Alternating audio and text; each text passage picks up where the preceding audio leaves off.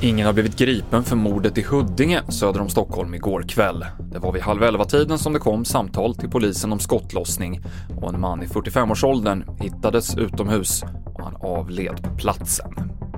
Oron stiger världen över för den nya coronavarianten omikron, men vapnen mot viruset blir också allt mer kraftfulla. Snart kommer två antivirala läkemedel ut på marknaden och de tror man kommer ha bra effekt. Med stor, stor sannolikhet. Och det har att göra med att vaccinerna de genererar antikroppar mot spike-proteinet. Spike-proteinet kommer ifrån spike-genen. Den muterar förhållandevis mycket. Men antivirala läkemedel slår på andra delar i viruset vars gener inte muterar lika mycket. Vilket innebär att sannolikheten att antivirala läkemedel funkar mot alla varianter och även framtidens coronaviruspandemier, den är stor. Och det är bra. Det sa virologen Niklas Arnberg.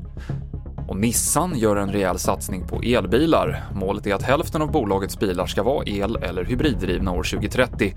För att det ska bli möjligt så plöjer den japanska biltillverkaren in motsvarande 160 miljarder kronor de kommande fem åren, enligt en pressrelease.